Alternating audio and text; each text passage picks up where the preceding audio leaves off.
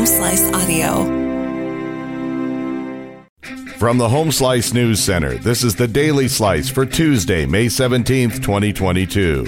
I'm D. Ray Knight. This is what's going on. Here's the latest on the war in Ukraine. Hundreds of Ukrainian fighters defending the last holdout in Mariupol were evacuated to areas controlled by Russian backed separatists, and officials worked to get the rest out. That signals the beginning of the end of a siege that became a symbol of Ukrainian resistance. Russia called the operation a mass surrender. The Ukrainians avoided using that word, but said the garrison had completed its mission. More than 260 fighters were pulled from a steel plant on Monday and taken to two towns controlled by separatists. Some were severely wounded. Other fighters remain inside the Azovstal steelworks in a city otherwise controlled by Russian forces. In news closer to home, a report shows South Dakota Senate Republicans in a private 2020 meeting planned an already negotiated outcome to a committee investigating a pair of lawmakers for being intoxicated during legislative proceedings even before the committee had a chance to meet. A transcript of the April 2020 Republican caucus meeting was reported Sunday by KELO TV. It showed how Republicans held a private caucus meeting to discuss how to quickly and quietly resolve a legislative investigation into the two most powerful senators at the time, Senators Kris Langer and Brock Greenfield. The pair were accused of showing up intoxicated at a legislative session that had stretched into the early morning hours as lawmakers discussed the state's response to the COVID 19 pandemic. A school bus was rear ended in Summerset. Amy Rose has the details. The Meade County Sheriff's Office and Summerset Police responded to a school bus that got rear ended by a car Monday morning. According to Summerset Police Chief Don Allen, the incident happened just after 7 a.m. on Elkvale Road. He says the bus was taking kids to school and had just entered a 35 mile per hour zone when it was hit from behind by the two door passenger car, which had failed to slow down in time. He says the driver of the vehicle was given a citation. No injuries were reported. Average gasoline prices in South Dakota are unchanged in the last week, averaging $4.10 a gallon today, according to Gas Buddy's survey of 628 stations in South Dakota.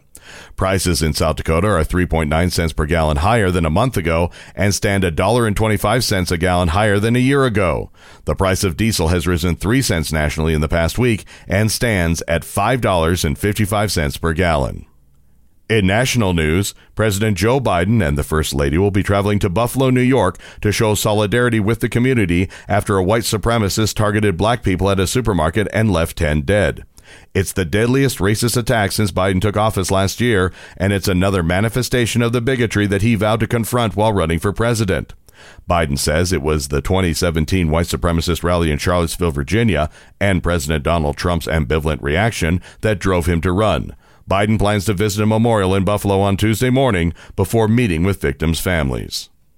Authorities say the man killed trying to stop a gunman at a Southern California church may have saved dozens of lives. Dr. John Cheng was shot after tackling David Chou on Sunday at a Taiwanese church in Orange County. Chou was then subdued by elderly parishioners. Five people were wounded. Authorities say Chou had driven to the church from Las Vegas and was motivated by hatred against Taiwan. He was scheduled to be arraigned Tuesday on charges of murder and attempted murder. It was not immediately clear whether Chou had an attorney who could speak on his behalf. Tensions between China and Taiwan are at the highest in decades, with Beijing stepping up its military harassment of the self governing island.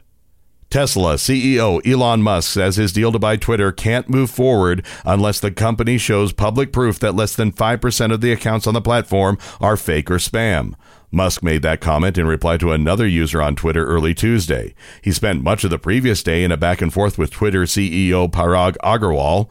Agrawal posted a series of tweets explaining his company's effort to fight bots and how it is consistently estimated that less than 5% of Twitter accounts are fake. Your weather forecast from the Home Slice Weather Center. We may have a few showers this morning and a high of 71, clear and 51 for the low tonight. And that was your Daily Slice for Tuesday, May 17th, 2022. The Daily Slice is a production of Home Slice Media Group, hosted by D. Ray Knight with Amy Rose and Chrissy Davies. Executive producer Mark Houston. Engineered by Chris Jacquez. I'm D. Ray Knight. Have a great day.